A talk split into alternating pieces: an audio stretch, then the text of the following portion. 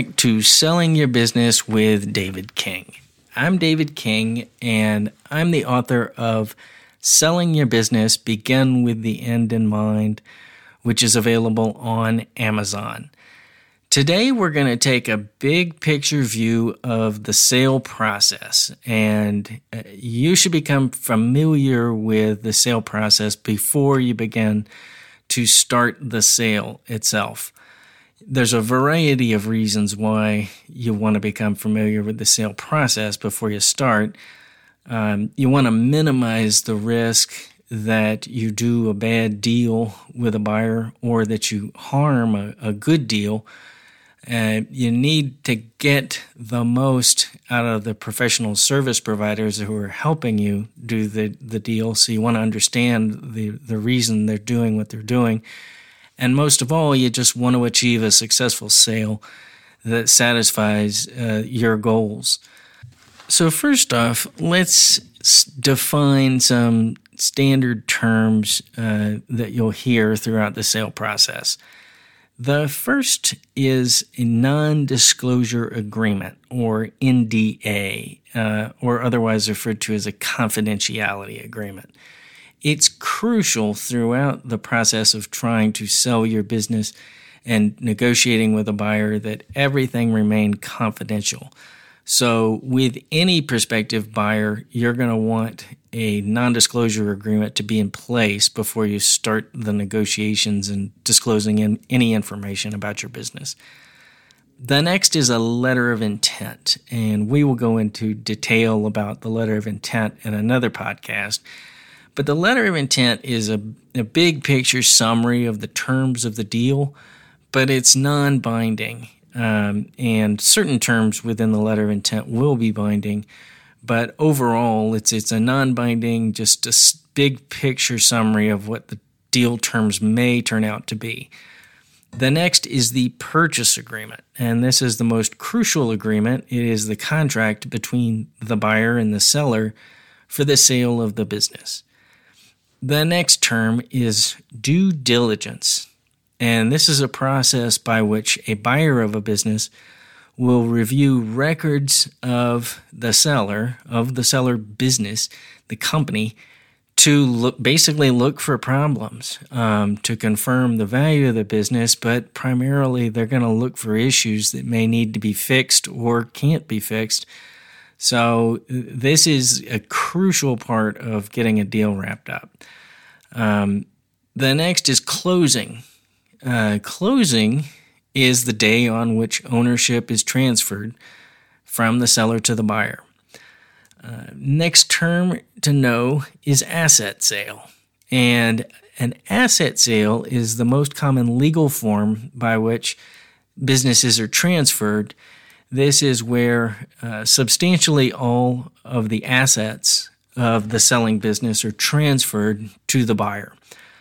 The next term is another legal form of uh, business sale, and it's a stock sale, is the common term. This is the sale of the equity of the company which operates the business. It's a this basically the sale of the entity itself, the corporation or the LLC or whatever form of business entity you have the buyer basically buys the entity, the, the corporation. Um, and so, anyway, that's a stock sale. The next form of business combination is a merger. And this is where two companies combine to become one corporation. Uh, typically, it's a corporation. Um, but one company continues and survives the merger, and the other one legally disappears, but the two combine into being one individual business with all of the assets and liabilities of the two companies before the sale. Um, so, merger is a common expression. This is why you hear mergers and acquisitions it's kind of an all-encompassing term m&a or mergers and acquisitions for all of these different legal forms of business combinations or sales of businesses okay so when you start the sale process you need to know who the ideal buyer might be. The buyers may fall into several different categories.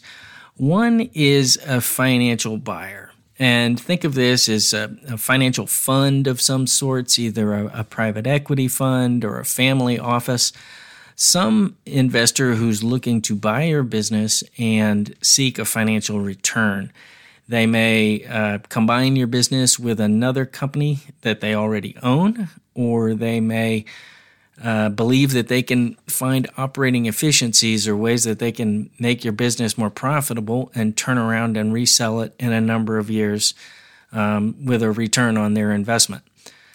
Um, the next type of buyer is a strategic buyer. And a strategic buyer is a company that's already in your industry. Uh, they may be looking for synergies to operate with you. They may be looking for access to, to new markets. Um, but be careful if you're going to be dealing with any potential competitors who may be fishing for information to use against you. Um, so you need to weed out the the prospective buyers that may be competitors, and if you're gonna negotiate with one of them, you're gonna have to be very careful. Um, and then the third category would just be called other buyers. Um, these may be, you know, an individual who's leaving their career um, and, and, employed, you know, under a job with a and ready to own a business. They're ready to take the leap and try entrepreneurship. Um, and then another category may be just serial entrepreneurs, uh, individuals who routinely buy and sell businesses.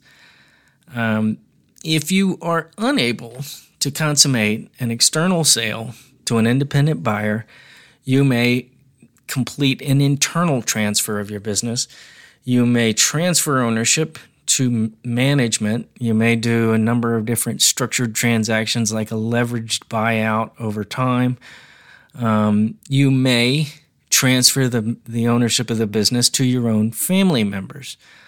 Um, another way to do a, a transfer of a business internally is something called an employee stock ownership plan. And if your business reaches a certain size, that may be a feasible alternative to consider. Once you've considered the potential buyers and the ideal buyer for your business, then consider your priorities about the sale. Naturally, you're going to be concerned about the price and how the price will be paid. Are you going to get all cash at closing? Or are you, you going to get? Are you going to take some seller financing? Is some of the money going to be paid later? Um, you're going to want to know what the after tax proceeds from the sale are going to be because the the tax man is going to be looking to collect when you get a huge gain like this. And you're probably going to want to consider the impact upon your employees who've served you loyally over the years. And, you know, what is the buyer going to do? How many are they going to keep on or let go?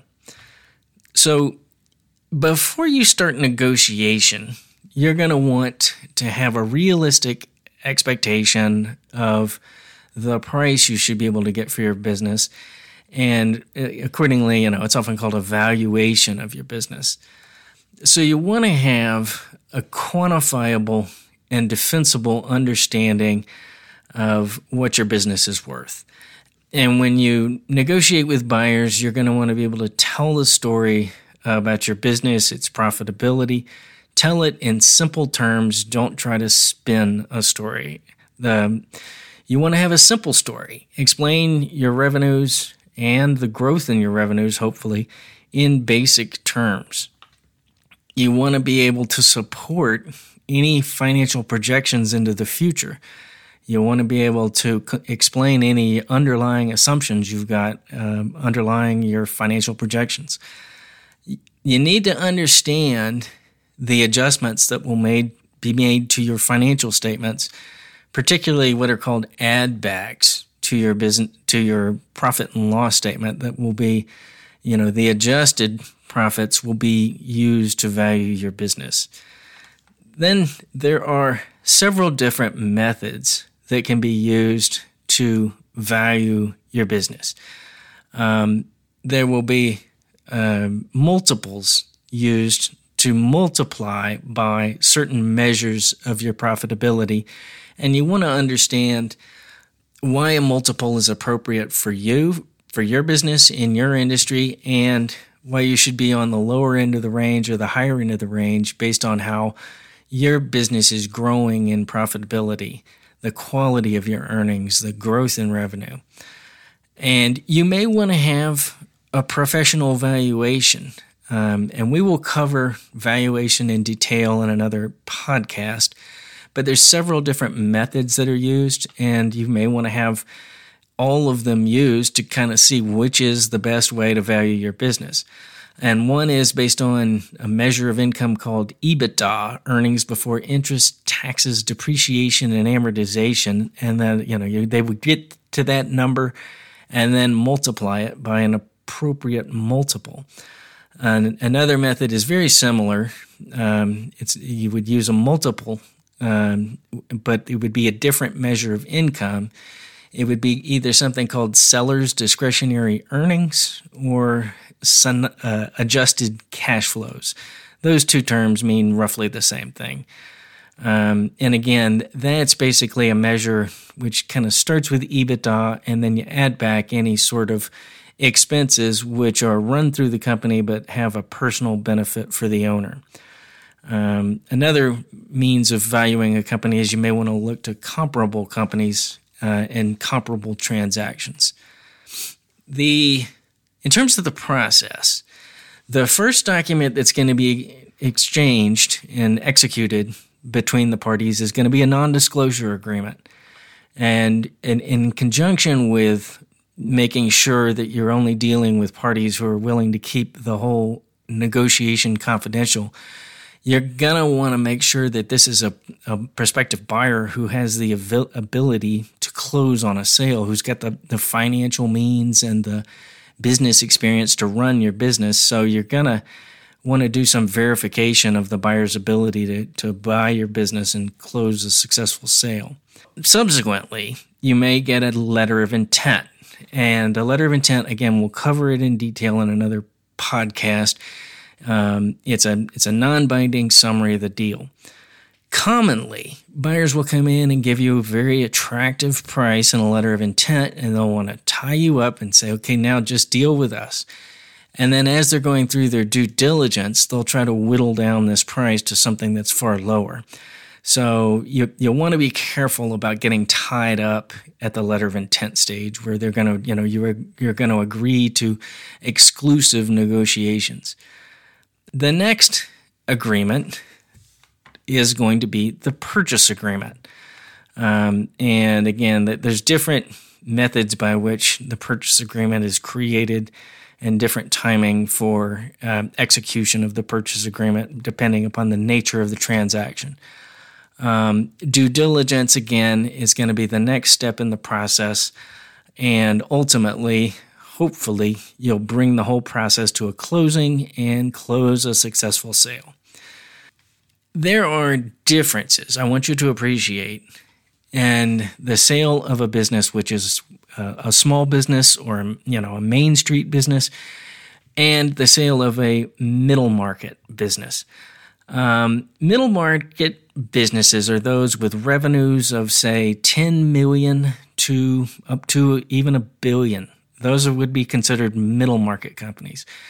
Small businesses, i.e., Main Street businesses, those are anything smaller than middle market businesses. So if you're in the, you know, a couple hundred thousands up to a couple million, you're considered a small business. And there's differences in the way that the sale process works between the Main Street business and the, the middle market business. But the key thing to remember is just go with the flow. Don't hold things up and say, you know, that's not the proper way to do this. Um, with my business, I'm, you know, I'm smaller or I'm bigger. You, you want to go with the flow uh, and move the deal along. So, the first difference between Main Street sales and middle market sales is the role of the business broker representing small businesses versus an M&A advisor or investment banker who represents a, a middle market business. With small businesses, a business broker typically serves them and they perform a broader range of responsibilities than investment bankers do for middle market companies. And one of the reasons why they perform a broader range of services and take a greater degree of control over the transaction is that other professionals will play a smaller role in the sale of a small business and main street business. In particular, attorneys. The role of attorneys with a small, the sale of a small business is far it's greatly reduced or maybe even no role at all for the attorneys in, in the small business transaction if there's a, a business broker involved. Because the business brokers will want to control the process and often don't want to delay the process by um, scrubbing all the legal details. Conversely, attorneys are deeply involved in middle market transactions. They draft agreements, they oversee the due diligence, they protect confidential information, and they guide the process toward closing. The next difference between Main Street business sales and middle market business sales is the existence of a letter of intent. With a middle market sale, typically the first document that's exchanged after after the non-disclosure agreement, the next document is a letter of intent and it's used by the attorneys to draft the purchase agreement. And this is again, this is where the buyer will make an offer to the seller. With small businesses, often they go straight from a non disclosure agreement to a purchase agreement. And the purchase agreement is different. It's got fewer representations about the business, but it's got more contingencies to closing the sale. It's it's more like a purchase agreement for real estate, which you may be familiar with from buying or selling uh, your house or commercial property. The next difference is the valuation, the price negotiations. With small businesses, you typically calculate your your the value of the business and publicly advertise a purchase price. Now, it'll be like an anonymous, it will be an anonymous form of listing typically.